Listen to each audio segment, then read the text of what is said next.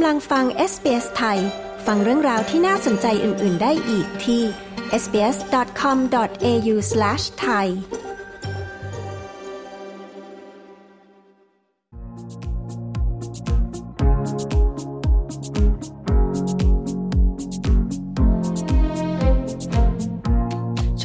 คุยของ SBS ไทยในวันนี้นะคะ เราก็จะคุยกับคนไทยที่นำเข้าตู้เต่าบิน ตู้ชงเครื่องดื่มอัตโนมัติมาตีตลาดในออสเตรเลียค่ะ คุณพันรพีควองหรือคุณปุ๊ก เผยถึงกลไกที่อยู่ภายในตู้เต่าบิน ตู้อัตโนมัติที่ไม่ต้องใช้คน แต่ชงเครื่องดื่มได้เป็นร้อยๆ เมนู พร้อมเล่าถึงเส้นทางในการนำนวัตกรรมนี้ ที่คิดค้นและพัฒนาโดยคนไทยเข้ามาทำตลาดในออสเตรเลีย ดิฉัน ปริสุทธ์สดใส SBS ไทยมีบทสัมภาษณ์เรื่องนี้ค่ะ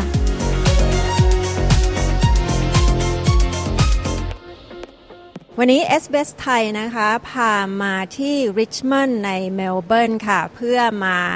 ดูเครื่องเต่าบินนะคะ ที่คนไทยในเมลเบิร์นคุณปุ๊กนำเข้ามานะคะ สวัสดีค่ะคุณปุ๊ก สวัสดีค่ะคุณนก เครื่องเต่าบินเนี่ยนะคะ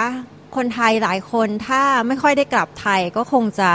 ไม่รู้จัก คุณปุ๊กอธิบายนิดนึงค่ะ ว่าเครื่องเต่าบินนี้มันคืออะไรคะเครื่องเต่าบินนะคะออย่างภาษาอังกฤษเขาจะเรียกว่า fully automated beverage machine นะคะ ก็คือในเครื่องหนึ่งเนี่ยน้อยกว่า 1 square meter เราทำได้ up to 200 ถึง 400 drink เมนูนะคะ ก็มีทุกอย่างเลยค่ะกาแฟที่ทำจากกาแฟสดร้อนเย็นแล้วก็ปั่น แล้วก็มีโซดาด้วยนะคะ ก็คือทุกอย่างที่ในคาเฟ่มีอะค่ะ เรามีในตู้หนึ่งที่มันน้อยกว่า1 square meter ค่ะ คือมันไม่ใช่มาในกระป๋องใช่ไหมคะ มันเป็นเหมือนกับว่ามันเป็นการผสม แล้วก็ใส่มาในแก้วเหมือนอย่างที่เวลาเราไปที่ร้านขายชาเย็นชาไข่มุกหรือร้านกาแฟใช่ไหมคะอ่าใช่ค่ะ คืออันนี้ค่ะมันคือสดเลยอะค่ะ คือทางเราเนี่ยไม่อยากจะเรียกว่า vending ทางเราจะเรียกว่า um, automated barista มากกว่า คือทุกอย่างเนี่ยทำสดเลย ที่คุณปุ๊กนำเข้ามานี่มีกี่เครื่องแล้วคะ แล้วที่ไปตั้งในการที่จะขาย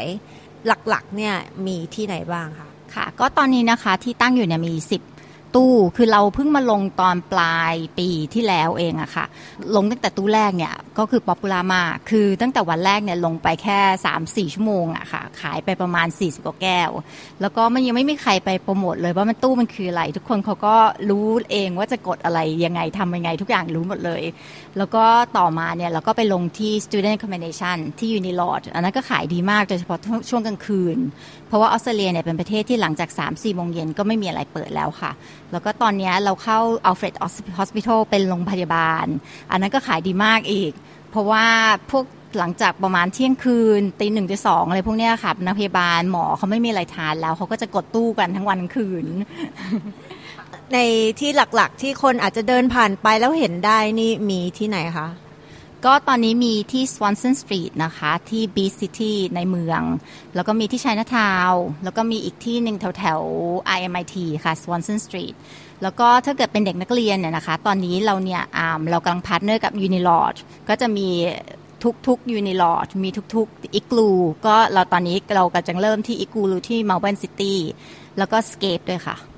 คุณปุ๊กคิดยังไงคะ ถึงได้มีแนวคิดที่อยากจะนำเครื่องเต่าบินเข้ามาในออสเตรเลียนะคะ เพราะว่า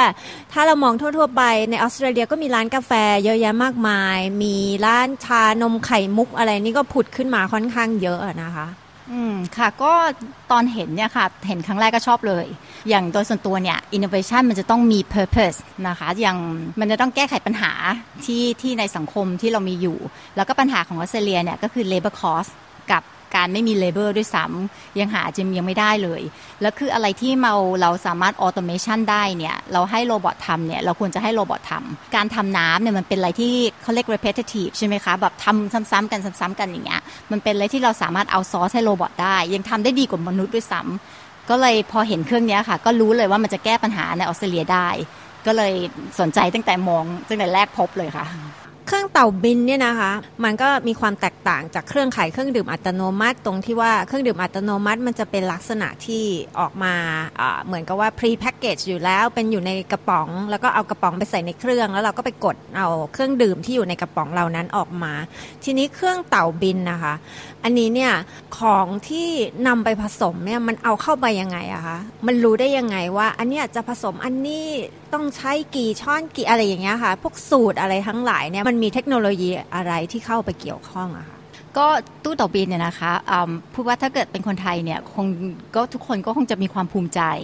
เพราะว่ามันเป็นความคิดของคนไทย แล้วก็ทุก part ในตู้เนี่ยทำมาจากเมืองไทยมาจากบริษัท Forth ซึ่งเป็นบริษัท ตลาดหลักทรัพย์ที่เมืองไทย เมนูเนี่ยก็คิดกันใน Forth เอง คือทั้งสูตรเนี่ยนะคะมันเขาจะแบบ run on software ข้างในเนี่ยมันจะเป็นสล็อตมีสล็อตต่างๆสำหรับ ingredientแล้วก็เขาก็จะมีสูตรแต่ละ drink ว่า hot cold หรือ blend แล้วก็เวลาเรากดเนี่ยซอฟต์แวร์เขาก็จะบอกตู้ว่าอันไหนกี่กรัม อันไหนกี่กรัม step หนึ่งถึง step สาม step สี่ step ห้าเนี่ยมีอะไรบ้างอะค่ะคือตู้เนี่ยความพิเศษของมันเนี่ยมันคือ ตัวฮาร์ดแวร์ของมันเนี่ยก็ค่อนข้าง advance แล้วนะคะ ตัวซอฟต์แวร์เนี่ยก็ advance อีก แล้วก็คือตัวรสชาติ คือการที่เราหาingredient ที่มีคุณภาพเนี่ยก็ค่อนข้างจะค่อนข้างจะ complicated คือเขาเอา 3 ตัวเนี้ยค่ะมารวมกันแล้วถึงจะได้แบบของที่มีคุณภาพจากมาจะออกมาจากตู้อย่างเงี้ยค่ะ อย่างพวก ingredient ยกตัวอย่างนิดนึงสิคะว่าอะไรที่มันเป็นของที่มาจากเมืองไทยบ้างอะค่ะ ค่ะก็หลักๆเลยก็คืออ่า Thai tea ค่ะมาจากเมืองไทย green tea เราก็มาจากเมืองไทยนะคะ ปลูกโดยสิงห์ปาร์คบริษัทในเครือสิงห์แล้วก็สูตรเนี่ยคิดด้วยคนไทยอะค่ะ คนไทยเนี่ยเราจะมีบาริสต้าที่บริษัทฟอร์ด เป็นคนไทยเลยนะคะ แล้วก็เป็นทีมไทย แล้วก็จะมั่งมานั่งชิมกันว่าเอาตัวไหนที่แบบทำให้รสชาติเนี่ยเข้มข้นรสชาติเนี่ยดีที่สุด แล้วก็เราดูว่าน้ำเนี่ยอร่อยเนี่ยไม่ใช่ว่ามันคิดง่าย ๆนะคะเขาเขาลองกันหลายรอบ แล้วกว่าจะมาถึงสูตรตรงนี้ค่ะ มันผ่านมาหลายหลายการชิมมากอะค่ะ ถึงจะได้คุณภาพขนาดนี้ค่ะอันนึงคุณปุ๊กยกตัวอย่างนิดนึงสิคะว่า สูตรที่มันมีความแตกต่างมีเอกลักษณ์ไม่เหมือนใครคืออะไรคะ อย่าง Thai tea นะคะไม่ว่าคนไทยฝรั่งหรือว่าคนเอเชียต่างๆในออสเตรเลียเนี่ยเขาบอกว่าอร่อยที่สุดในออสเตรเลียที่เขากินมานะคะเพราะว่าคือมันมันมันการทำอาหารหรือว่าการทำน้ำเนี่ยมันเป็นการ balance อะค่ะว่า ratio อย่างเงี้ยมันจะต้องเข้ากัน คือถ้าเกิดเราใส่นมมากไปมันก็ไม่อร่อย ใส่น้ำมากไปก็อาจจะไม่อร่อยอะค่ะ แล้วคือสูตรเนี้ยฟังมาจะง่าย แต่การทำเนี่ยมันค่ะ มันผ่านมาหลาย process มาก ซึ่งทางฟอร์เนี่ยเขามีทีมที่ specialize ด้านนี้เลยอะค่ะ น้ำออริโอหรืออะไรเนี่ยมันมันคืออะไรคะอ๋อ ก็คือ best seller เนี่ยนะคะ ก็คือ Oreo smoothie ก็คือเป็นมิลค์เชคข้างล่างนะคะ แล้วข้างบนเนี่ยเป็น crush Oreo เหมือนก็เอา Oreo biscuit อะค่ะ มาทุบๆ แล้วก็แบบวางอยู่ข้างบน ซึ่งจริงๆแล้วปกติเนี่ย vending มันไม่มีที่ไหนทำได้อะค่ะ อันนี้เป็น vending อันแรกของโลกเลยอะค่ะ ที่สามารถทำอย่างนี้ได้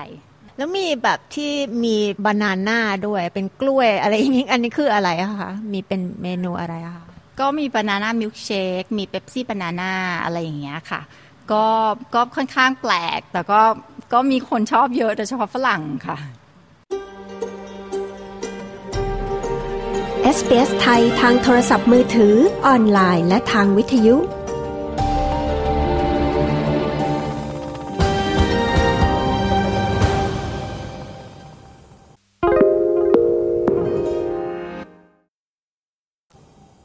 นี้ในการที่นำตู้เต่าบินเนี่ยนะคะมาวางในพื้นที่สาธารณะในออสเตรเลียเพื่อที่จะจำหน่ายเครื่องดื่มนะคะ อันนี้เนี่ยจะต้องมีการขออนุญาตยังไงแล้วเรื่องหลักเกณฑ์ที่เทศบาลกำหนดให้เราต้องปฏิบัติตามอะไรเงี้ยค่ะมันมีความยุ่งยากไหมคะอืมคือทางตู้เนี่ยนะคะ คือเราทุกอย่างเนี่ยทาง health department อ่า requirement ของเรา tick ทุก กล่องอยู่แล้วอะค่ะ แล้วก็เรื่องความสะอาดเนี่ยข้างในตู้เนี่ยอย่างเวลา blender ที่เขาเอาไป mix drink เนี่ยค่ะเขาจะถูกถูกล้าง 3 รอบด้วยน้ำร้อน แล้วก็ข้างในตู้เนี่ยค่ะจะจะรันด้วยแบบ UV ไลท์ทั้งหมดเป็นแสง UV ทั้งตู้อะค่ะ คือจริง ๆ แล้วเนี่ยถ้าเปรียบเทียบกับไปตามร้านเนี่ยค่ะ เราคิดว่าทางตู้เนี่ยสามารถ consistent แล้วก็ความสะอาดเนี่ยของเราเนี่ยมีมาตรฐานมากกว่าเยอะค่ะ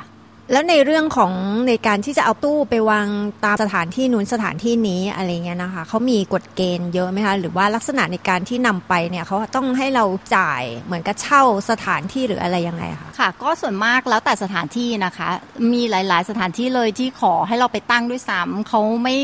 เขาอย่างอย่าง student accommodation ต่าง ๆ เขาขอให้เราไปตั้งเลยแล้วเราก็ไม่ต้องเสียค่าเช่า แต่บางที่เนี่ย เราเข้าใจว่าเราใช้สถานที่แล้วก็ยอมเสียค่าเช่า เพราะเราก็เข้าใจอะค่ะว่าทั่วเขาก็ทำธุรกิจ แล้วก็บางที่มันแล้วแต่ว่าที่ไหนอะค่ะแบบร้านอาหารไทยก็ติดต่อมาเยอะ ก็ถ้าเกิดเป็นร้านที่ถูกต้องเนี่ยค่ะ location ที่ถูกต้องเนี่ยเราก็ไม่ mind ที่จะ partner กับเขา คือเราก็แบ่งผลประโยชน์ให้เขาได้ค่ะทีนี้ในเรื่องการซ่อมบำรุงเครื่องอะคะอันนี้มีความยากลำบากไหมคะ เพราะว่าเครื่องนี้ก็คือมาจากเมืองไทย แล้วคนที่ออสเตรเลียช่างอะไรนี่ก็อาจจะไม่รู้จักเครื่องแบบนี้นะคะลำบากไหมคะอ่าก็ใช่อะค่ะ คือมันเป็นมันเครื่องที่แบบเขาเรียก one of a kind เนาะแบบมันไม่มีใครคิดค้นมาก่อนในโลกนี้อะค่ะ ทางบริษัทฟอร์เนี่ยเป็นคนแรก เพราะฉะนั้นเนี่ยเราจะหาช่างที่นี่อาจจะค่อนข้างลำบากหน่อย แต่ว่าช่างอของเราเนี่ยค่ะเป็นวิศวะที่มาจากเมืองไทย แล้วเขาก็ถูกส่งไปเทรนกับบริษัทฟอร์เนี่ยเป็นเวลาหนึ่งเดือน แล้วเขาก็กลับมาที่แล้วก็เทรนคนอื่นต่อ ปกติอย่าง เรียกว่าส่วนผสมของเครื่องดื่มที่ที่อยู่ในตู้เนี่ยนะคะ ปกติเพราะว่าตู้เราเนี่ยมันมีความแตกต่างตรงที่ว่าออย่างตู้ที่ขายเครื่องดื่มเป็นกระป๋องกระป๋อง มันก็อาจจะไม่ต้องมีการมาเติมของเติมอะไรกันบ่อยๆ อย่างอันนี้ค่ะ มันมีเรียกว่ามีข้อจำกัดที่เราจะต้องมีการไปเติมอของสดเติมนมเติมอะไรอย่างนี้ หรือว่ารักษาให้มันอยู่ในเรียกว่าไม่หมดอายุยากง่ายยังไงอะค่ะ ทุกอย่างมันรันออนซอฟต์แวร์เพราะฉะนั้นเนี่ยเรารู้ทุก transaction ที่เกิดขึ้นเรารู้อ่าถ้าเกิดมี fail club อย่างเงี้ยเราก็รู้เลยอะค่ะแล้วก็ stock control เราก็รู้ว่าอะไรใช้ไปเท่าไหร่ ในเครื่องอันไหนที่ต้องเติม อันไหนไม่ต้องเติม อันนี้ทุกอย่างมันรันโดยซอฟต์แวร์ เพราะฉะนั้นการบริหารเนี่ยค่อนข้างจะง่ายค่ะ ค่ะ เพราะตอนนี้มีนวัตกรรมตรงนี้เข้ามา มันก็ทำให้ง่ายขึ้นอาจจะเหมือนกับว่าเตือนบอกเลยใช่ไหมคะว่าอันนี้เราต้องเติมเท่านั้นตรงนี้ต้องเติมแล้วนะอะไรอย่างนี้ใช่ไหมคะใช่ค่ะ เพราะว่ามันเราใช้ automation อย่างเงี้ยใช้ robot แล้วก็สามารถเอาพนักงานของเราที่ถ้าเกิดเป็น traditional style เนี่ยก็คือเอาพนักงานมาทำน้ำตอนนี้เนี่ยเราก็จะใช้คนเนี่ยอ่า innovation มากขึ้น คิดอะไรที่แบบต้องใช้เกี่ยวกับมนุษย์ แล้วก็คือเราก็สามารถคิดว่าเออเราจะทำอะไรต่อได้ให้แบบผู้ใช้เนี่ยมีความสะดวกสบายมากขึ้นในการที่เราเอาเครื่องจักรเครื่องเต่าบินเนี่ยนะคะนำเข้ามานะคะ อันนี้มันมีความยากง่ายยังไงคะนำขึ้นเรือกว่าจะมาถึงมีกฎเกณฑ์อะไรยังไงที่เราจะต้องทำไหมคะ ก็มันก็ไม่ยากอะนะคะ เพราะว่าเรือเดี๋ยวนี้มันก็มีตรงมาที่นี่ค่ะ ก็สองอาทิตย์ก็ถึง แล้วพวกเอกสารเอกสารอะไรเราก็มีทุกอย่างมันมันมันเราขึ้นกับทาง standard ที่เขาต้องการอะค่ะ เพราะฉะนั้นมันก็เป็นมันเป็นอะไรที่ไม่ไม่ยากเท่าไหร่อะค่ะ ผู้บริโภคในออสเตรเลียนะคะ นอกจากคนไทยหรือคนเอเชียแล้วเนี่ยเขามีความคุ้นเคย หรือว่ามีความตื่นเต้นที่ได้เห็นเมนูใหม่ ๆ ที่มีอยู่ในตู้ไหมคะ แล้วเรียกว่าเราจะต้องมีการแนะนำอะไรอย่างนี้ไหมคะ เยอะไหมคะ ถ้าถ้าไม่ใช่เป็นคนเอเชีย หรือไม่ใช่เป็นคนไทยอะคะ่ะ อืมก็มีแปลกใจนะคะ ว่าคนต่างชาติคนอะไรเขาก็ชอบเมนูนี้นะคะ มีแต่คนไทยที่แบบขอว่าขอบวย เพราะว่าที่เมืองไทยมันมีเมนูบวย แต่ของเราเอาบ๊วยออกเพื่อจะเอาเมนูอื่นเข้าที่มันเหมาะกับ market ที่นี่ อย่างของเราเอาบ๊วยออกเพื่อเอาวานิลลาเข้าอะไรอย่างเงี้ยค่ะแต่ว่าเรียกว่าลูกค้าออสเตรเลียทั่วไปเนี่ย ถ้าเกิดเขาเห็นเขาก็ไม่ได้รู้สึกว่าเออมันแปลกประหลาดเหลือเกินอะไรอย่างงี้ใช่ไหมไม่ค่ะเขายิ่งชอบด้วยยิ่งเฉพาะลิ้นจี่ตอนนี้ค่ะกำลังกำลัง hot มัทฉะก็กำลัง hot แล้วก็ Thai tea เนี่ย number one เลยค่ะในเมือง คุณปุ๊กมีแนวคิดที่จะมีการขยายเครื่องนี้ไปที่อื่นๆ ในออสเตรเลียด้วยหรือเปล่าคะ ค่ะ ก็คือปีนี้เรา projection ไว้ประมาณ 500 ตู้นะคะ แล้วก็ภายใน 3 ปีนะคะสองสปีที่จะถึงเนี่ย เราคิดว่าเราได้ประมาณ 2,000 ตู้ เพราะตอนนี้เราก็มีคุยกับ Compass อยู่ Compass เนี่ยเขาเป็นบริษัท global เลย เป็นบริษัทที่ใหญ่ที่สุดในโลกในเรื่อง food services เขาทำพวก mining site แล้วก็เขา service พวกหลาย ๆ โรงพยาบาล service พวก head office Google Atlassian พวกเนี้ยค่ะเขาสนใจมาก เพราะว่าบริษัทใหญ่ ๆ พวกเนี้ยค่ะเขาค่อนข้างจะชอบ innovation แล้วก็ค่อนข้างจะชอบอะไรที่ไม่ต้องใช้แรงงาน แล้วก็ความสะอาดเนี่ย consistency อะไรอย่างเงี้ยค่ะเขาเขาเขาเห็นเครื่องนี้แล้วทุกคนตื่นเต้นมากอยากเอาเครื่องไปวาง ก็คือถ้าเกิดเราดิวกับคอมพัสเนี่ยค่ะ ก็คงจะแบบคงจะเห็น flying turtle หลาย ๆ ที่เร็ว ๆ นี้เลยค่ะ ทีนี้สุดท้ายนะคะคุณปุ๊กมีข้อคิดสำหรับคนไทยคนอื่นๆไหมคะ ที่อาจจะอยากนำสินค้าผลิตภัณฑ์หรือว่า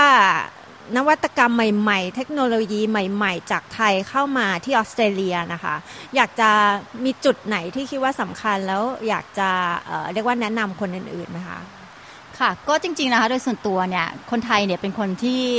เป็นชาติที่คนฉลาดเยอะนะคะ เป็นคนที่เป็นเป็นชาติที่ innovative แล้วก็ creative มากกว่าชาติอื่นๆด้วยซ้ำแต่นอสเตรเลียเนี่ยก็เป็นประเทศที่ค่อนข้างจะคู่แข่งสูง competitive เพราะฉะนั้นเนี่ยเวลาจะเอาอะไรเข้ามาเนี่ยเราก็ต้องคิดว่าเราทำอะไรมันแตกต่างกับคนอื่นไหมทำถ้าเกิดทำไม่ได้แตกต่าง เราก็ต้องคิดว่าเราทำได้ดีกว่าคนอื่นไหมอันนั้นนะคะคิดว่าเป็นจุดสำคัญค่ะ ขอบคุณมากนะคะ คุณปุ๊กวันนี้ที่คุยกับ SBS ไทยค่ะขอบคุณค่ะคุณน้อ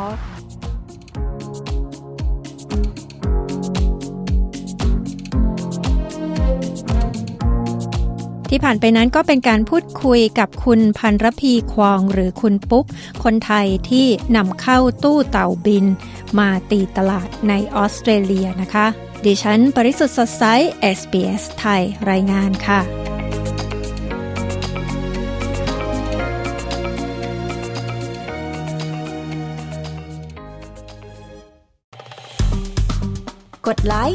ร์และแสดงความเห็นไป follow SBS ไทยทาง Facebook